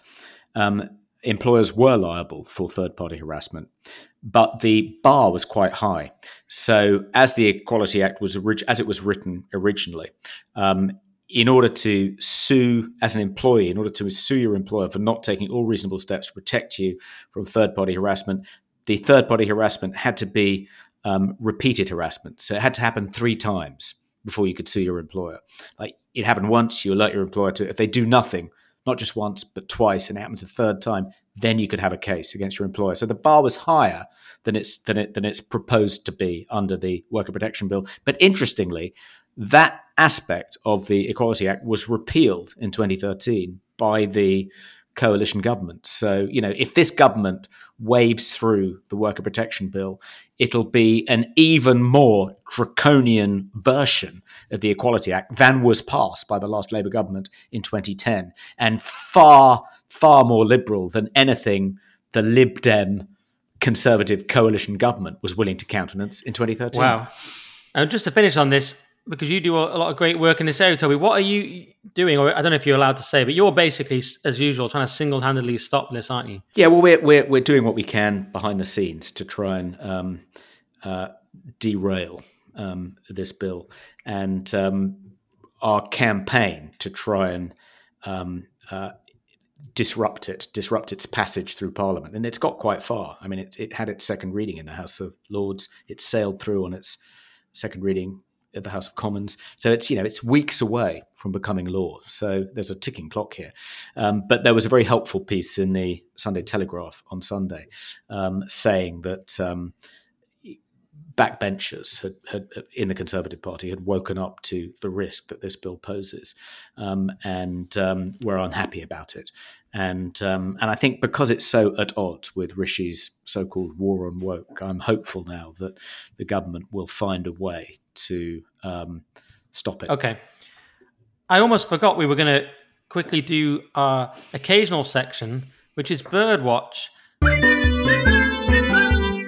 do you want to quickly do this, Toby? Because it's a very interesting one. I don't know if we have time though, really, but AOC, maybe we should just do it briefly, was a was accused of having a burner account. So Alexandria Ocasio Cortez, of course, uh, the annoying lefty American politician, was accused of having this burner account. So she replied, or this account replied to someone in the first person. He had been he had been talking to AOC. Then the account suddenly replied to him, but the account used the first person. And uh, he said, but you vote to send money to Nazis and to fund the Israeli apartheid. I mean, itself a fairly extreme tweet, but hey, at least you stood up to a TikTok star. Then the account replied, lol, and what makes you think I did anything to support Nazis? You're delusional, seek help. And it was from this account, Zaza Demon, and it was at Zaza Smoker. And people have pointed out Zaza is a sometimes an abbreviation for Alexander, or presumably Alexandria, and that Smoker could mean demon, uh, sorry, could mean burner. So it's Zaz, at Zaza Smoker. And then it sounds like, and why did it respond in the first person? And people are saying, well, it's AOC tweeting from the wrong account. And then you look at other things it said, and it's replied to Matt Walsh and said, You're a hateful little freak, and I can't wait until you piss off a trans person that actually is as unhinged as you claim to say they all are. Can't be a bigot if you're no longer breathing. And she also called libs of TikTok the C word, which is the kind of thing. I'm not I'm not making any allegations, but if you were gonna be a sock puppet account for AOC. That's exactly the kind of thing you would do. And then and then Matt Walsh re- replied to it and said, "Hi AOC, this isn't you wishing death on me, is it? Many are speculating this is your burner account. You need to come out and denounce this kind of rhetoric, or we can only assume that you support it." And he says elsewhere, "That's those are the rules that they have created." And also, even if that's not her, there is a tweet where thirty odd thousand people have uh, liked about Matt Walsh and it says if AOC really threatened Matt Walsh's life from a burner account called Zaza Smoker, I'd vote for her twice, three times if she went through with it, four times if she tortured him first. And this has like 30,000 likes. So the continuing escalation of violence in America, or threat of violence, but is AOC tweeting from a sock puppet account? So, yeah, it. I mean, isn't this a case of you know um, right wing trolls, some of whom probably still live with their parents, um, uh, assuming that the MO of AOC is similar to their own. So they'd have burner accounts in which they say kind of crazy, violent things against their, you know, their internecine enemies. Uh, but would would a would a kind of prominent, you know, f- prominent figure uh, in the American Democratic Party, probably someone who hopes to become a presidential candidate one day, would she risk? Having a sock puppet account? And if she did have a sock puppet account, would she include these clues in it? You know, by by by by using some version of her first name and then calling it Smoker because that suggests burner. I mean, it's like if she was going to do it, given how ambitious she is and given her position as a sort of standard bearer for the woke cause within the Democratic Party, would would she would she you know, would she risk being exposed by in, including these clues in the name of her sock puppet account. It just seems a bit unlikely. I think she would, and the reason is a few things. One is that she's um, not the brightest, so she would, you know, it's the kind of thing she would give away clues because she sort of enjoy the kind of mystery of it. She seems like kind of like quite immature. She would kind of enjoy like thinking, "Oh, this is cool that I've got this account with a secret name." And everything about her conduct, she said about that guy famously, he just wants to date me. Someone that criticized her. She was always tweeting about Elon Musk and tweeting at him. I think she would get she would get engaged in this kind of thing. And remember, she had that dress at the wasn't it at the Met Gala, and it said "tax the rich." So this is someone who's been sort of funded and bankrolled by the Dems, but doesn't see any irony in being at an absurd sort of opulent gala with a with a tax the rich dress. So she's not big on self awareness either. To be honest, Toby, everything I'm not saying she did do it, and I'm not sure what legally I can say, but everything about her behavior would suggest to me it's exactly the kind of thing she would do. Well, um, I, you know, people in politics have um, have certainly done crazier, more self-destructive things, and we know that um, political power, being in the spotlight, being, you know, a cult figure does drive people slightly mad and they do insane things. So yeah, you could be right, but I think uh, I'm, I'm, just still I'm a bit doubtful. I've been acu- uh, threatened with libel law recently. I don't didn't really understand it. What what do I need to say to cover me against libel law about this or other things? Just that it's no evidence, speculation, my personal opinion, and it's satire. Yeah, I think um, I think you can. There's a kind of um, fair comment defence. Um, so if you can present what you're saying as commentary, um, then the courts will grant you a fairly wide degree of latitude. Okay, that was commentary.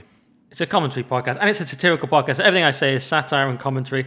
Um, all right, that that was Birdwatch. Look, quite brief because we, we, we've already done quite a lot of time. But of course, it wouldn't be the Weekly Sceptic without everyone's section. Oh, actually, should we first do a quick advert? We normally would do an advert here, but we don't have one, which is yeah. so weird because we got sixteen thousand downloads in a week last week. We're growing. We last time we had fifteen thousand. It's quick. It's more and more all the time. And really, um, if you're used to YouTube, you might not think those figures are huge, but as you said, for podcasting, that puts us like top two percent.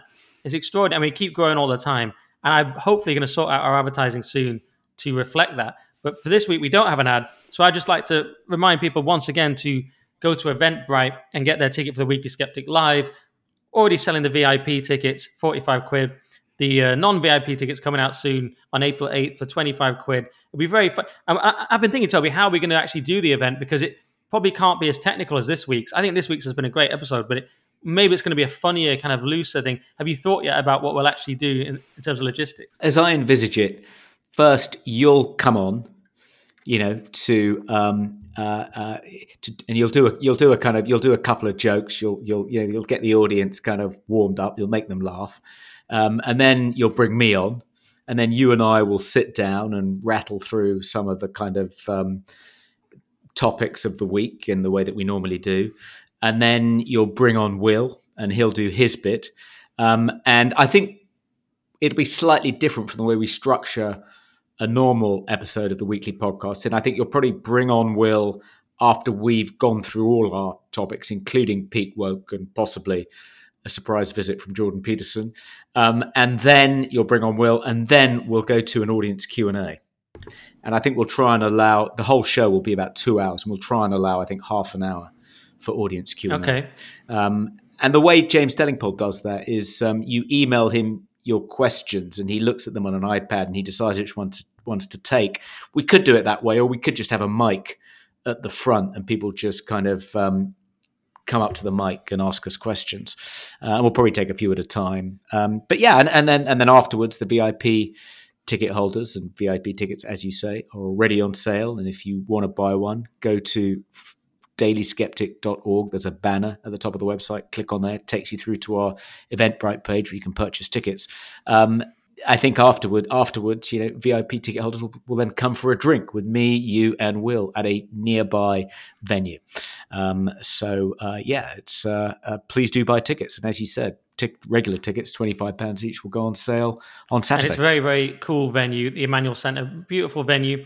And yes, it's going to be more unleashed though than than it's Weekly Sceptic Unleashed. It'll be live. I'll be getting to my stand up comedy mode. It'll be jokes. It's going to be outrageous, I think, compared to the normal episode because that's what happens when you've got an audience. I naturally play up to them because yeah. I'm just a shame, shameless performer. So I think it'll be really good. We kind of like Free Speech Nation. We do we have a live audience.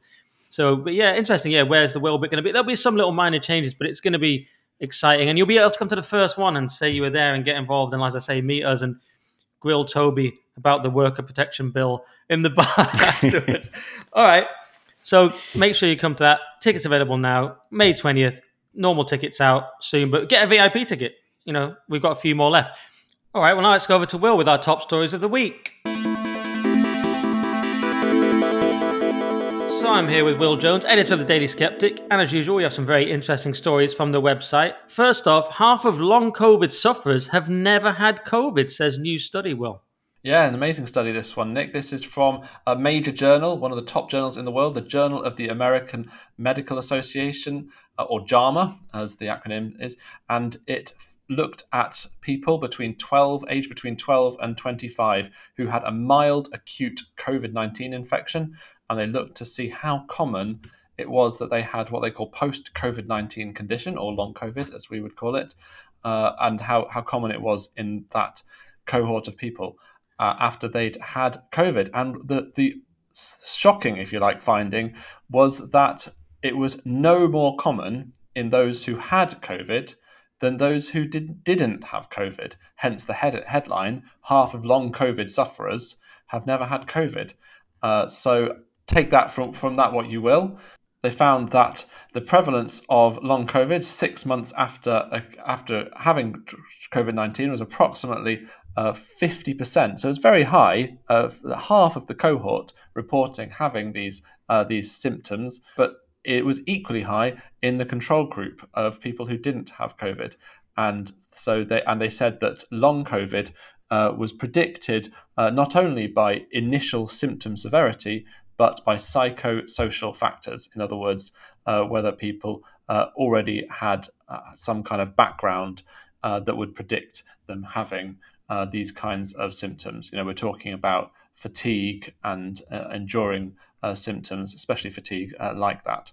So, um, yeah, fascinating study. And uh, while we wouldn't want to suggest that long that people suffering from long COVID were, were, were imagining or it's all in their heads, they are obviously uh, suffering uh, with fatigue and other symptoms. Uh, there does seem it does look like uh, long COVID, and this isn't the only study to find this. Uh, that does look like long COVID as an a particular peculiar effect of COVID nineteen has been uh, exaggerated, uh, and particularly if you remember that during 20, 2020 2021, long COVID was often being cited as one of the reasons why we should have more lockdowns and more restrictions. Um, and so it's good to have these studies now. Always ludicrous, of course, to to argue that. What kind of a justification is that for a deprivation of human rights and basic freedoms? Uh, but in any case, it looks like the basis of is false anyway. Uh, and as more and more studies are showing that long COVID is not a major issue, not the major issue that they were making out. So the be. science is you're just a bit tired. All right. Well, should we do this one? That wasn't my oh. summary, Nick, but uh, let's, go, let's go with that. I love summarizing the stories with something Will was very careful not to say. Um, I'm here for the light relief, guys. So um, let's do this one. Brussels cancels looming ban on internal combustion engine cars. So it's the war on cars, but now they're sort of reducing the war on cars, and the UK government is prepared to follow suit. Uh, or so as source said. Yes, this is the um, uh, this is the incredible news in a way that the the ban on internal combustion engine cars is uh, in for, for the European Union, so this is Brussels, has been has, has been rescinded. Uh, they are no longer have any plans to ban uh, internal combustion engine cars. Now, need to clarify, they do still plan to ban petrol and diesel cars, so what we think of as internal combustion engine cars, from 2035, which is scarily only about 12 years away. So we're still looking at uh, cra- crazy talk, but the important thing is that the technology, the internal combustion engine, they have said can be allowed to carry on, but with these new technology called e-fuels, uh, that uh, you may have come across there. They're, they're pretty speculative at the moment. They're, they're, they're pretty experimental. They're not um, they're not something that, that you'll be able to go out and buy. Uh, still very much in development, uh, very expensive at the moment. But the point is that the principle that the internal combustion engine can continue and that companies can find ways of alternative ways of fueling it has been has been established. Uh, absolutely crucial. This means that the UK government will probably will probably follow suit, and who knows, uh, as we approach the precipice, which is the ban um, in 2030 or 2035, um, then who knows? Maybe some more concessions will emerge. Uh, and let's let's hope so, because if we're honest, the internal combustion engine has served us extremely well and the alternative technologies uh, just aren't there uh, yet. So, if they ever will be, as we know, there are major issues uh, with finding all of the rare earth uh, minerals uh, and metals that are needed uh, for the for the batteries in particular. So. Um, so it's it seems premature to try to move away from these in, from this tried and tested, very well established, very reliable technology, and this may well be just the first step to a, a change of heart to something more sensible. All right. And um, should we stick with the Will hates it when I just say all right and don't add anything to the story? But it was I, I don't know I don't know enough about these stories to to contribute, so I just say okay, very interesting. Um, should we stick with this theme though of mad climate targets and do this one? Eighty-two percent of Berlin's voters refuse to support net zero 2030 as referendum fails. Yeah, amazing result. This the, the Berlin actually held a referendum on their key net zero aim to have net zero CO2 emissions by 2030, a very early date. That is, of course, uh, less than seven years away. And they and they had a referendum on this, and and it and it failed. It completely failed.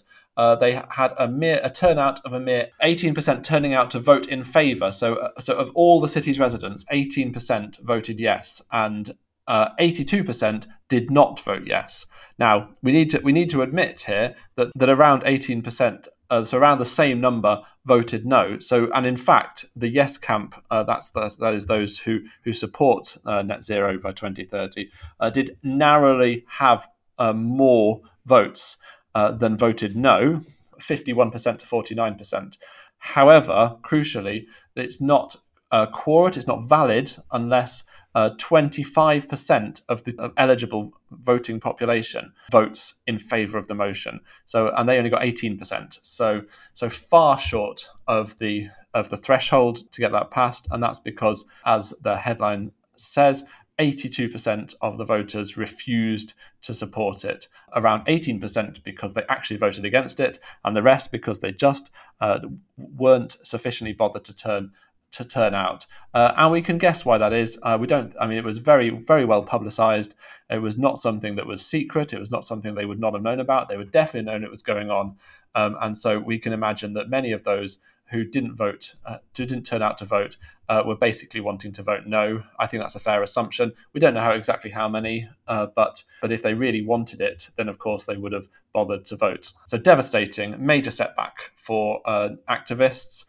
Of course, they don't care about democracy. The uh, activists um, in the uh, and the very powerful people driving this uh, this agenda nationally and internationally. So they won't let this stand in their way, I'm sure. But it is a major setback, and at some level, elections we have to believe still matter, and that this will, we hope, uh, have some kind of impact on what they seek to pursue. The problem, of course, is that climate change, climate alarmism is a doomsday cult.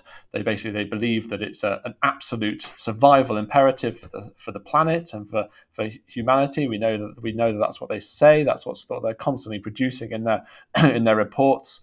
Um, so so you have to imagine that they're going to find ways around this. But this is a, a reassuring, encouraging result that these ideas, these claims are not universally believed, that the, these policies are not universally popular by any means, and perhaps there can be uh, really effective pushback against this. Uh, this agenda, which ultimately is just going to impoverish humanity. Well said. Hopefully, if enough people listen to the Weekly Sceptic, we can end net zero 2030 and all that nonsense. The revolution starts here, Nick. Will's gone full activist. All right. Thanks, Will. We'll catch up with you again next week. Well, thanks, Nick. All right, so now let's do everyone's favourite section, which I'm sure will be part of the live event. It's Peak Woke. So, Toby, I had like four Peak Wokes this week. Not quite sure. I can't commit which one to really go with. One of them, I think, it's not really a Peak Woke. It's a, this this uh, this weightlifting coach saw that a trans person had beaten the, the female record. Not only had this man basically beaten the female record, but it also made a video where he sort of said, "Why is women's bench press so bad?" He's just kind of rubbing it in a bit, like you've already beaten the record by being a man, and then you've gone like, "Why is their bench press so bad?" Weirdly, there's a bit of self awareness in the video. He says, "I don't mean for." Uh, he uses the phrase "tranny freak" like me. He goes, "I mean, just a normal women's event is so bad." So it's kind of a weird level of you're aware that you've got an advantage, but you're still going to destroy their sport. So this this this uh, weightlifting coach, I think he's called Avi something. I've forgotten his exact name, but he wasn't happy with this. So he said, um, it was something like Avi Silverberg or something. He just said, I'm going to win this event and crush it completely with the ben- with the bench press. And he beat the trans person's record. And this was a great way to just expose, you know, these fake trans records that you come in and then you destroy their fake record. And obviously, it sort of suggests that all these records should be wiped away in the future. And I think they will be wiped off, like these kind of drug records that get wiped off. So yeah, he basically beat the trans person to make a point kind of like what Zuby did, but with an extra element to it. But I don't know if that's peak woke or not. Uh, the other good one was Guy Pearce apologizing for his tweet. He made a very normal statement. He said, "If only people allowed to play trans characters are trans folk, when are we all suggesting that trans folk can only play trans characters. Surely that will limit your career as an actor. Isn't the point of an actor to be able to play anyone outside your own world? In all my years of work, most people I speak to don't actually understand what acting entails. There are a lot of projections going on. And he says there are lots of people with great life experience who fall flat when the camera's rolling. It's an art form. Obviously, a completely sensible statement. Acting Acting's an art form where you pretend to be someone else. Of course, he had so much backlash against this. He had to issue a pathetic apology and he said, I was wrong to tweet it, blah, blah, blah, blah. And uh, what did he, I, I, can tell you exactly what he said. I posted a tweet yesterday that I shouldn't have, which to prevent upsetting anyone else, I have now deleted. A fuller apology, an explanation of the point I was raising, is attached, and there's a really long like essay on it. One of the things, and he said, he said that he especially shouldn't have come from him because he has a full house of privilege. So basically, man says correct thing, and then backtracks and, and is forced to apply. Pretty classic. Yeah, it's a bit. it's a kind of it's um it's a kind of subspecies of malinformation, isn't it? It's it's it's it's it's not quite apologizing for something you've said which is true, but which could be used to support a narrative which is going to um, make life more difficult for a beleaguered minority community. It's apologizing for making an absolutely solid, common sense, logical point, which um, nonetheless um, is supposedly going to make life more difficult for this beleaguered community. Um, uh, but yeah, he had, I mean, it seems like a perfectly reasonable point. Um, and it's also a kind of sensible way of getting activists to reconsider their insistence that, you know, you have to be gay to play a gay character, you have to be trans to play a trans character. You know, if you're going to insist on that, then of course, by extension, people who are gay shouldn't be able to play heterosexual characters, and people who are trans shouldn't be able to play cis characters. So yeah, it's a perfectly sensible, common sense point, um, which he stupidly had to apologise for. Not because it's not because it's a bad argument, but it's a good argument, but it's too good. Yeah, gay men can't understand the lived experience of having to deal with women. I might actually support that. That's a belief I could actually support. uh oh, getting myself in trouble right at the end of the podcast. Um, and I also thought Bud Light, with having Dylan Mulvaney on the Bud Light campaign, is so absurd. That one's so obviously absurd. I haven't actually bothered looking into it. I've just gone, oh yeah, whatever. They've got Bud. I mean, it's just so obviously stupid and mental. Why would this beer have Dylan Mulvaney on them? This awful, bizarre person who thinks he's a six-year-old girl and all this demented stuff. Obviously, completely deranged and insane. But it's just another case of woke advertising, isn't it? Yeah, um, yeah. I mean, and and I, I, I think I read somewhere that that no one had actually seen any of these Budweiser cans with the picture of Dylan Mulvaney on them. It was something like Budweiser have said they're going to do it, so they've earned the kind of woke brownie points. But it doesn't feel like they've actually. Have you actually see? Has anyone posted a picture, or have they only said they're going to do it and they haven't manufactured any of these cans? I saw yet? him sat with some Bud Lights, and I, and maybe they said something on the can. I don't really recall, but yeah, you're right. I mean, you almost don't even need to do it these days. Um, no, I'm not. I'm not even sure. But and, it, and we, everyone kept thinking it was an April Fool's, but it doesn't seem to be. Oh, Kid Rock shoots No. up cases of Bud Light. That's his response. Yeah, there is a Bud Light blue can here with his face on it, so it does look to be Okay. a real thing. I mean, madness. So uh, I've only got one, which is um, the latest edition of the classic novel Gone with the Wind. Is going to be accompanied by a trigger warning, which um, effectively apologizes for the quote hurtful or indeed harmful racist elements in Margaret Mitchell's novel. Um, and uh, I thought that was um, quite surprising, given that um, the first uh, Oscar to be won by an actor of color was won, I think, in 1939 by Hattie McDaniel, playing the character of Mammy, Scarlett O'Hara's uh, slave um, in Gone with the Wind. But, you know, it, it actually has a vivid, three dimensional, well drawn black character. Um, and an actress went on to win the Oscar playing that character. So, you know, um, it may be politically correct in various respects, but um, surely it's, if anything, um, helped the cause of um, people of color being recognized and, you know, um, uh, uh, contributing to American popular culture. Uh, anyway, so uh, that was my that was my peak woke for this week. Okay. Well, some good Peak Wokes. And I, I want to say one thing, Toby. You've not been watching Mr. In Between, or you saw three episodes, uh, didn't you? I mean, I'm slightly behind. I sort of stopped watching TV for for ages because it was so woke and stopped watching movies. I just went and watched The Godfather repeatedly and sort of checked out of everything except Succession. But I've been catching up and I've watched The White Lotus both seasons, which is excellent. And I've watched Mr. In Between first two seasons, and it's so good. And what I noticed from both of these, arguably, is that they're anti woke. And I'm seeing this more and more. White Lotus, harder case to make, but you know, the kids will say woke things. The adults, weirdly, the Hillary supporting adults say some sort of very anti woke things. Don't know why that is. And the kids who say woke things don't really win the debate. And, and without giving away spoilers, in the first season, one of them who's very sort of worried about colonial this and that doesn't come out very well out of the season at all and kind of gets their comeuppance. So I think it's possibly anti woke White Lotus. It's at least at least skeptical about it and is sort of skeptical of a range of mm. views. And then Mr. In Between, I think, is very anti woke. I think it's pro sort of men. And there's a great section, and this is not a spoiler about plot or anything, but there is a, when he's in a group and the guy says to him, oh, so one guy's worried that his girlfriend slept with 30 guys. And he and, and, and then the, the protagonist goes, Well, be careful there, mate, because she'll probably do that again and she'll do that to you, right? And then the, the, the, group leader goes, Isn't that a bit misogynist? And the group leader is portrayed as a bit of a tit with a ponytail. He goes, That's uh, misogynist there. He goes, You what? And he's like, and he asks him what misogyny is. He goes, Well, it's someone who despises women. He goes, I don't despise women. I got a got a daughter, got a got a girlfriend. And he goes, Well, I'm sure many misogynists throughout history have had daughters and girlfriends. He goes, Yeah, name one. And he and he's kind of like just destroys this idiot's argument. And there's quite a few moments like that. And sometimes we're not supposed to entirely sympathize with the protagonist, but quite often we are. And I just think, and there's also a bit uh, starting in the third season that looks a little bit men's rightsy to me as well. But I have to, there's a guy in prison for sort of, you know, a slightly men's rightsy type thing. I have to wait and see how that develops. But it's definitely pretty anti woke, and it, or at least it's either non woke. It's kind of like a dry Australian Tarantino, and there's just no wokeness in it, or it's actively anti woke. Are we starting to see the rise of anti woke drama, Toby?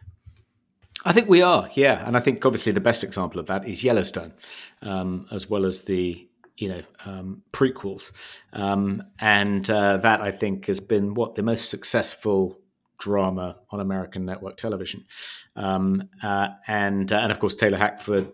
Sorry, not Taylor Hackford. Um, what are the guys called? That that that is the guy who does Yellowstone. He also did um, uh, the what's it called Tulsa, um, uh, oh God, my memory's playing with the Tulsa King, um, uh, Taylor Sheridan. Yeah, so um, that's also pretty unwoke. And I think I think you know when the highest grossing movie of last year was Top Gun Maverick. I mean, it's clear in the kind of entertainment industry um, they've gradually it's gradually dawned on them that there isn't much of an audience for kind of woke drama in particular, and they're exploring alternatives and they're doing much better. And it feels like you know the zeitgeist is shifting and you know it's harder now for the woke to claim they're on the right side of history and everything's going their way because it isn't. There's clearly a backlash a retreat. Um, and uh, the problem is though that it's just going to take years for institutions to catch up um, because they've been so captured. Um, so, you know, uh, it's easy, I think, to, to become um, over optimistic by the shift towards non woke drama and comedy uh, in the entertainment business. Um, that's great, and we should celebrate it. But it doesn't mean the war's over. Absolutely, it's just it's the beginning of the fight back. I would just criticize slightly or critique your comment on Yellowstone. I watched it when I was ill, and I only got ill once really in the, in the three years from a COVID type thing. Don't know if it was, but um, in in June 22, and I watched Yellowstone and. Maybe I'm further on than you, but there is a very annoying character. This girl who's kind of just always getting herself in sort of feckless trouble. You're like, and she becomes a, a professor talking about Native American stuff, and it's just so like anti-white, you know, anti-colonial garbage. I literally had to skip through those bits, and I've never like some kind of ultra gammon. I've never done that, but I just I couldn't even bear to watch them. They were so like, and now an interlude where a character explains why you're evil in a way that seemed not you know to be endorsed by the series because you can always tell. I can always tell when something's being endorsed or semi-endorsed or not endorsed. You know, like I say, White Lotus, very clever ambiguity about it. Whereas Yellowstone, I felt like here I'm being hammered with the.